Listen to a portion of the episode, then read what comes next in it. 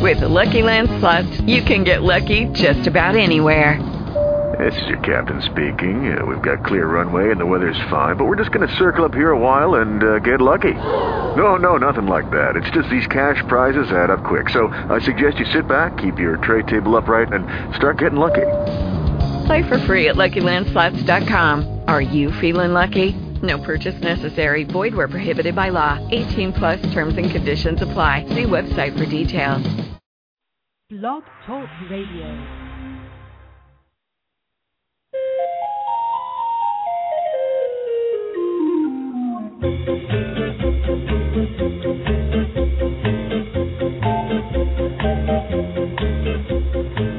Good morning, animal lovers, and welcome to the Pet Place Radio Show. I'm Marie Hulett, and I want to thank you for tuning in. Hey, did you know that dogs that serve in our military are classified as equipment? That's right, equipment. No matter how heroic they are, they are on a par with a computer printer or a radio, so when they're no longer needed, well, I'm not going to get into the details yet, but our first guest today, Debbie Kandoll from the American Humane Society, will, and you'll find out what you can do to get these amazing animals reclassified as the heroic military personnel that they are. Then, after our halftime break, Marina Dervan from An Act of Dog has an amazing story about an artist who is creating a museum memorial that will exhibit paintings of 5,500 shelter dogs in the hopes of raising $20 million to give to no kill shelters and rescues. It's an amazing undertaking that you won't want to miss hearing about. So keep your radio tuned right here to K Mozart, and we'll get started after a very quick station break.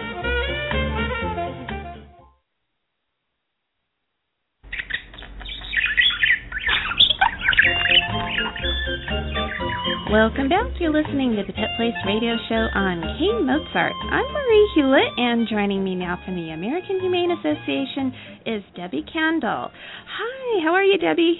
Hi, Marie. Thank you so much for having us on. We hope everybody out there is voting for our hero dogs at uh, the 2012 Hero Dog Awards online this time. Oh, you know, we just talked about that a, a short time ago. Can you remind everybody how they can vote for their favorite hero dog? Oh, I'd be absolutely delighted. You go to www.herodogawards.org and you click on vote here and you see all the categories search and rescue, arson detection, law enforcement, um, military, which is a military dogs, which is a subject that's near and dear my heart, Mhm. therapy and service dogs as well. Wow, I bet the votes are all pretty close. I think it would be really hard to decide who Oh, the well, they- they're most all heroes. outstanding hero is. Yeah, definitely. Absolutely, they're all heroes, and they've all significantly contributed to the to the value and the deepening of the human-animal bond, which, of course, is what the the AHA is all about. Absolutely. And you mentioned that military dogs are near and dear to your heart. Can you tell me why is that? What's going on? Oh, absolutely. Well, um, we um, we're also charity partners with the American Humane Association, and uh, that's militaryworkingdogadoptions.com. And uh, we established this website in 2008 because we saw a need among things that military dogs deserve that they weren't getting, such as when they were stationed at permanent bases. Now, I'm not talking about Iraq and Afghanistan, Marie, but I'm Mhm. talking about permanent bases overseas, and they would retire. They wouldn't get a trip home um, on a military aircraft. They they'd have to be transported home at adopter expense if they were adopted by somebody in the continental United States. And so we saw that need exist. We saw needs for medical care for these heroes to exist because they get absolutely no medical benefits and and generally um, they are retired due to medical issues like arthritis or lumbosacral stenosis, degenerative joint disease. You know, the Mhm. things that affect all of us as we get older. Okay. And and so we saw that as a need, and um, we also saw the fact that, that the huge glaring need was that these heroic canines who are force multiplying lifesavers for our troops overseas were classified as equipment.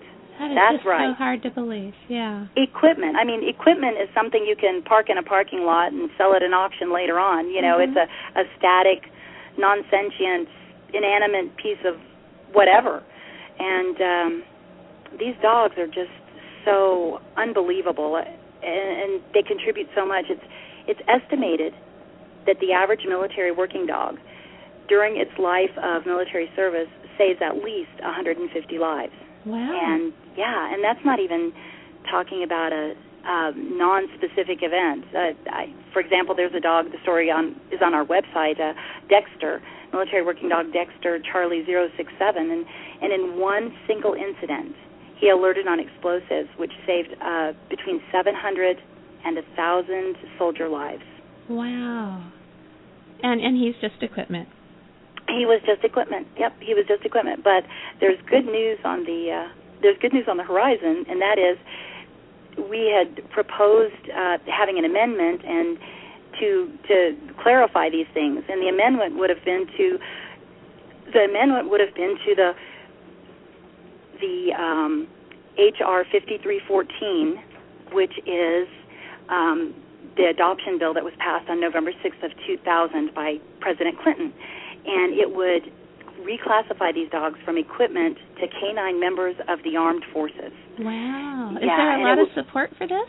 Absolutely. I am so happy to report that about two weeks ago, the House version of this, which is H.R. Uh, 4103, Mhm. passed unanimously in the House. And they, at the time, they gave it a 2% chance of passing. and it passed unanimously. Yes, and so Wow. we're we're coming up in the Senate, and it's this, the Senate version is uh, Senate 2143, and so there have I I was looking just this morning. I think there are 14 co-sponsors of that, and so we're inviting everybody to call their senator and say, hey. Come out and support. Your constituents want you to come out in support of these amazing canine heroes, and this particular bill that's coming through, which is Senate Senate Bill 2140 2134. Okay. Hey, let me ask you this. I know that a lot of people always say, "Yeah, I want to help. I want to do this. I want to write." But when it comes right down to it after the radio show is over and they get to doing other things, unless something is real easy to do, they're most likely not going to get around to doing it. Is there a, a maybe a website set up where they could just click and add their name to it and it'll automatically go off to their appropriate representative? You know, I would love that, but the the most effective way, the most effective way to get that done is to actually pick up the phone and just call your senator's office. And you can find your senator in the front of the phone book or since this is such an electronically technological society just google who your senators are and their numbers will be right there real easy to dial. The whole process would probably take 5 to 6 minutes. Um, i believe the uh, the ASPCA might have a uh, might have a link to that on their website as well but i found in this kind of pursuit the most effective thing is to call and say hey I'm calling about the canine members of the Armed Forces Act, and I, I want my senator to support that. And it's the Senate Senate 2134, Senate Bill 2134. Is there more information about this online that our listeners can read all about and be completely well versed on so that when they do make the phone call, they'll sound like they really know what they talk they're talking about? Absolutely, and and actually, if you'd like to give me a, if you if you would like for me to give you a microcosm of what it says, I'd be so happy to do that and just simplify it. But again, I have no stock in Google. Oh, I could only wish that I would. I could su- I could support my dogs better. But anyway, um, i if you just Google "canine members of the Armed Forces Act." It'll come right up, and the bills are right there, both the Senate version and the House version, which are extremely similar. I think there may be a couple tiny verbiage differences there, but meaning wise they're the exact same. Okay. So yeah, so that that'll they can read the bill, just click on it. It's not um, it's not that long. It's and it's straight to the point. Very easy to understand language. Okay. And you believe that a phone call rather than a letter is going to be more effective? I I believe it's equally as effective. If you want to do overkill, which uh, in this pursuit since 2008, I've done a lot of overkill, then absolutely make the call and let them know and give them of course you give them your name, your number, your hometown and you let them know that you're in support of that bill. But then also you can you can email them. And then to do that you would go to your representative's website and just you know you can create a little I'm I'm in support. And I'm I'm encouraging you to support Senate bill um, 2134, which is canine members of the armed forces. Okay. Now, since it passed unanimously in the House, do you think it's going to come across any uh, difficulties in the Senate? I I can't imagine that it will because you see it's not a democratic thing or it's not a republican thing it's just the right thing to do to get these amazing dogs the benefits that they deserve. And and the benefits are these i'll i'll quantify it in a nutshell for you marie. Um, the first thing that they're going to do is reclassify military working dogs from pieces of equipment to canine members of the armed forces. In other words right now there's the soldier manpower list and there's the equipment list and there's nothing in between and dogs aren't manpower although I think they're close to people. and there's certainly not equipment, but mm-hmm. they didn't know anywhere else to stick them, so they just all these years, all these many years they've been on the equipment list. So now they'll create a, a third category, canine members of the armed forces, and the dogs will be treated with all the respect they're due, not only while they're serving, which I I assure you and I assure all your listeners that when those dogs are serving, they the handlers and everybody who deals with those dogs absolutely revere them. They're treated like kings and queens. They are truly, truly appreciated and treated like the soldiers that they are. Mm-hmm. It's it's when they're retired that the difficulty comes in because the way everything is written now, on one day you're a military working dog, and the day you're retired, the next day you're a pet. And that's just the antithesis of everything we stand for as a nation who honors people who who serve or beings who serve. Mm-hmm. Because even if a soldier retires, well, yes, he's a civilian the day after he retires, but he will always and forever be a veteran. And and that's kind of what we're we're pushing for with these canines. We want them to be to be veterans. You know, they they've given, they've served, they've done things that average pet dogs have not done. Absolutely. And so we want to accord them that respect. Okay, now you mentioned that this had to do with dogs at bases and not overseas, for example, in Afghanistan. Can you clarify or expand I'd a little be bit? delighted to. Okay. Yeah, it's a common misunderstanding when we say that we leave our dogs overseas or where we don't not we don't leave them. When we don't when we don't transport our dogs back from overseas, people jump to a conclusion. They go, "I can't believe it. They served in Iraq and Afghanistan, and they're just abandoned there." And that is the farthest thing from the truth the military dogs are deployed from their home bases.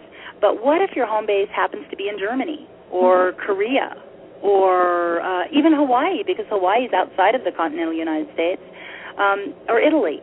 So the, when the dog is retired from that particular base, okay, if a if if a family doesn't adopt it from there and be willing to pay for transport back, then let's say you wanted to adopt a dog that was available in Germany. You could actually do that, Marie. You send in your paperwork, you work directly with the kennel master, you get it good to go, and then he goes, okay, all the paperwork's back. How are you going to pay to transport your dog? And a transport from Germany is around anywhere from sixteen hundred to two thousand dollars, depending. Wow. Okay. So that sort of precludes and then then we have some people we always have devil's advocates out there who are going well if they can't afford to transport the dog how in the world will they afford to care for the dog mm-hmm. and i answer that by saying there are a lot of homes that could provide wonderfully for a retiring military canine hero that cannot take two thousand dollars out of the operating budget to drop on a transport exactly. so that's what militaryworkingdogadoptions.com has been doing ever since we were born in 2008. We've we've paid for a lot of military working dog uh, transports through you know the generosity and donations of of our supporters who love these dogs. And uh, we've transported dogs back from Germany, a couple from Hawaii, Italy, Korea. The Korean transport alone was um, uh, nineteen hundred and thirty-five dollars wow. for a dog to fly back. And you know, we were sort of outraged because there are military aircraft, cargo aircraft that fly half empty that traverse the globe daily. Mm-hmm. And so we were going, this doesn't make sense. So the bill will help to either use frequent flyer mileage to be able to apply to a military working dog transport back to the continental United States, or um, it, perhaps military cargo aircraft. If if one is available coming back, you know that you could put a dog in a crate on that will get to the destination you that know, they sense. appointed def. Yeah, it, it it just makes sense. I mean, it's it, the dog and the crate together weigh approximately 150 pounds. Mhm. So, you know, how much weight is that, and how much cost? When, to be perfectly honest, Uncle Sam got them there to begin with. Sure. So, out of gratitude for their un- unknown entities, not even knowing how well they'd work out, but after seeing all they've contributed to the safety of America's soldiers, Mhm. you know, it just makes sense to bring them back. You know, Absolutely. Well, I sure hope that our military dogs will receive the dignity and the honor that they deserve, and and that this all passes, and and we can all celebrate. And I I can't tell you how much I appreciate you coming on the show today and telling all our listeners about it. Well, it's been an absolute honor, and there were just two more tenants of the the bill that might I might quickly cover. Do we have time for that, or do do we not Well, have time at this we moment? We are just about out of time, but if you can just remind everybody where all the details are online, we can steer in that direction. I'd be happy to. Okay, if you want to see some of the basic tenets, you can go to militaryworkingdogadoptions.com, or you can Google Canine Members of the Armed Forces. Um, they were providing wonderful things for our heroes who have given so much and saved so many soldier lives during these times of conflict. Wonderful. Well, thank you again. And it's time now for our mid show break, but we'll be right back with the story of an artist who is taking on the project of a lifetime that can make a huge difference in the lives of shelter animals everywhere. So don't go away, and we'll get started after a very quick break here on K Mozart.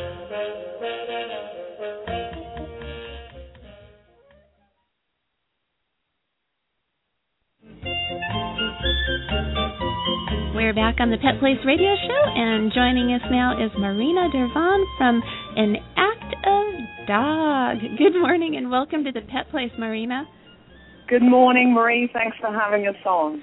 I love the name, An Act of Dog. How how'd you come up with that, and what is it? uh, well, I actually came up with the name because I uh, it's a passion of mine is naming things. I just happen to do it very easily. um, and I and I think it that's it really is an act of God, and that's really what I wanted people to think when when they saw an act of dog. You really hear God in there at the same time. okay. And um, so yeah, what it is is the it's a project uh, where I have joined with Mark Barone, my partner, who is an artist, and he is painting 5,500 shelter dogs. Wow. Um, yes, and it will take him two years to paint what what basically represents what we kill in one day in the American shelter system, well, and that is without cats. That's just the dogs. okay. I'm trying to do the math real fast in my head. So uh he's going to have to paint at least five dogs a day, seven days a week. Uh, no, it's at least it's at least ten. It's at least ten a day. Um, wow. I guess I'm not even good at math. well, yeah, I mean, I just know kind of like what he does, you know. Okay, um, okay.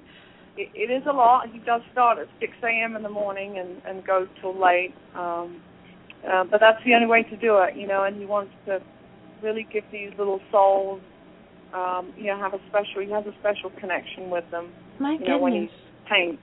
Um, but it's hard. It's, it's a tough subject matter, um, and we just felt that uh, you know we were just getting ready to ad- adopt a dog.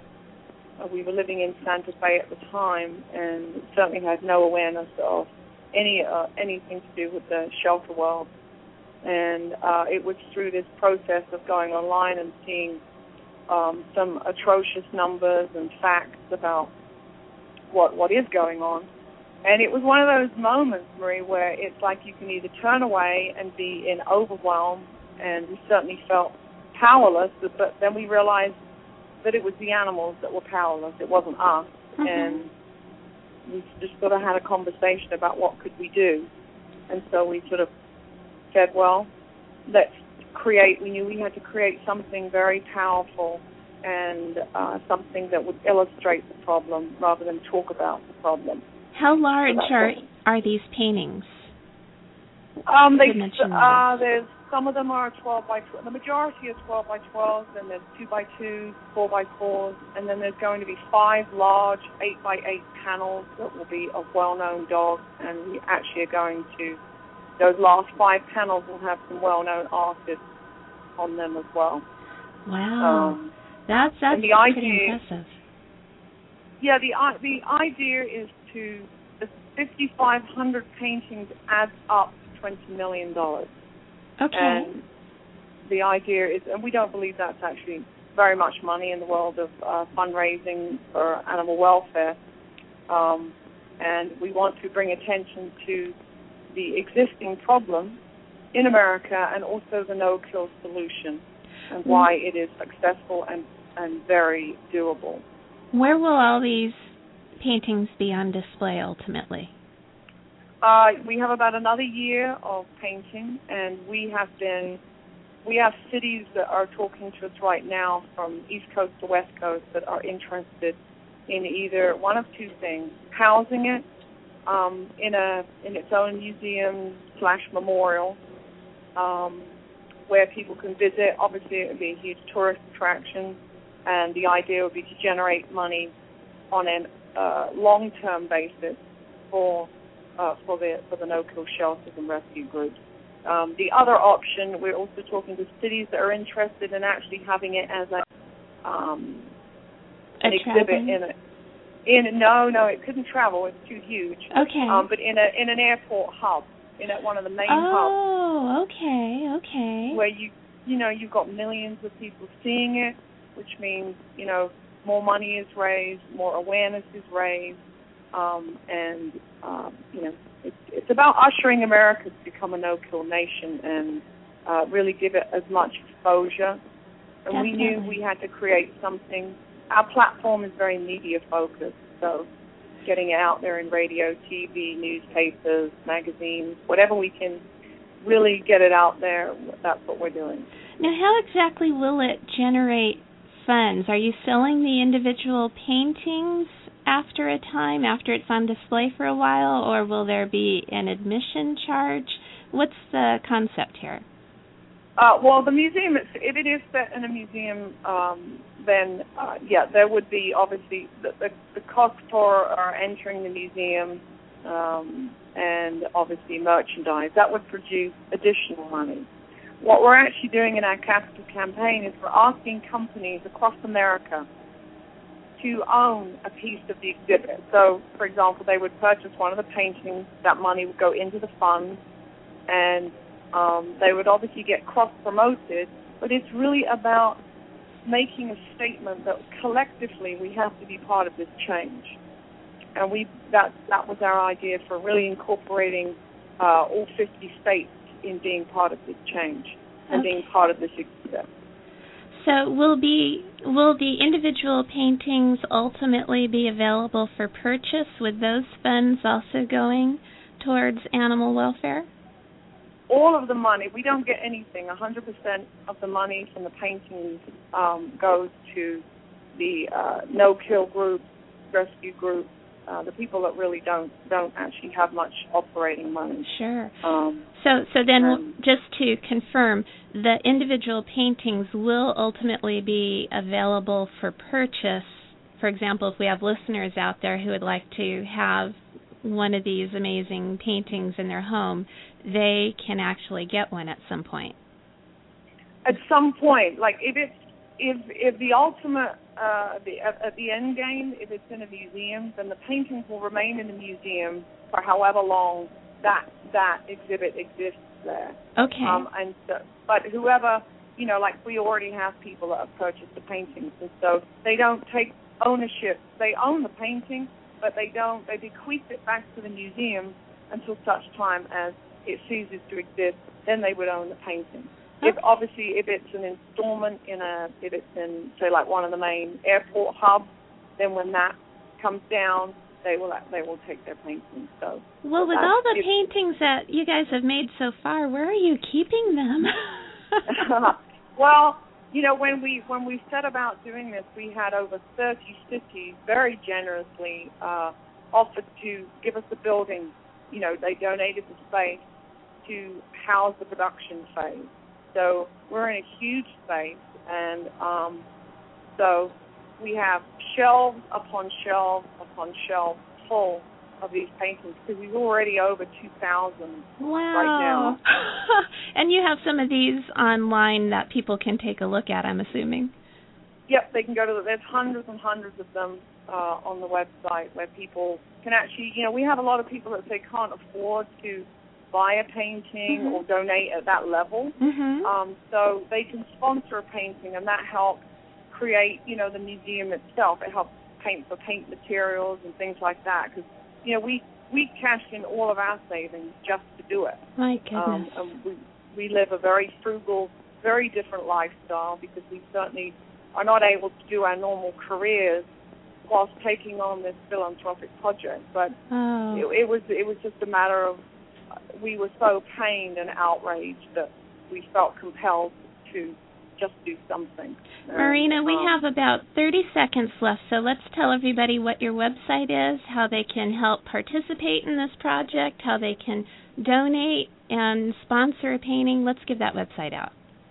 Okay, it is anactofdog.org, and people can go there and sponsor a painting. They can buy a painting, um, and we appreciate any and all support.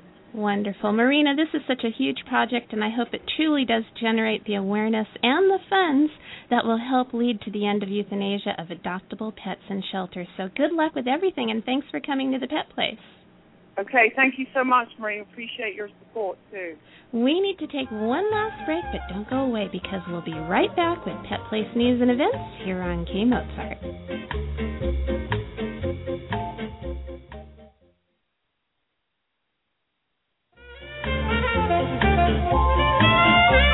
Back on the Pet Place Radio Show.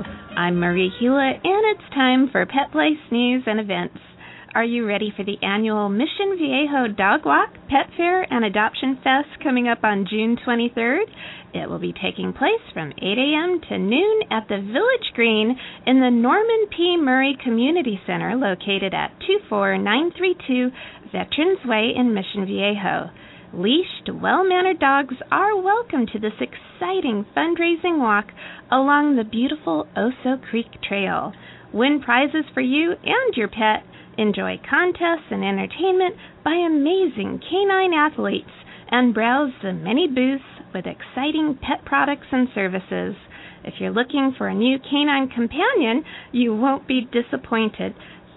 15 rescue groups will be bringing dogs of all sizes and breeds for adoption. Register early online at www.dawg.org or in person at the Mission Viejo Animal Services Center. And don't forget to check out our website at www.petplace.org and send us your comments or suggestions for the show. That's all for me today. Remember, pets need love and a home too. We'll be back next weekend here on K Mozart. I'm Marie Hulett. Please spay or neuter your pets and have a wonderful day.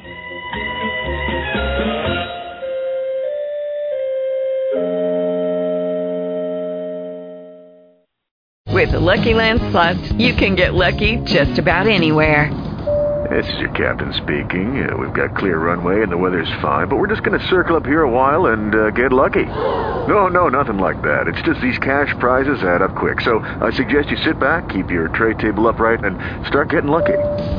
Play for free at LuckyLandSlots.com. Are you feeling lucky? No purchase necessary. Void where prohibited by law. 18 plus terms and conditions apply. See website for details.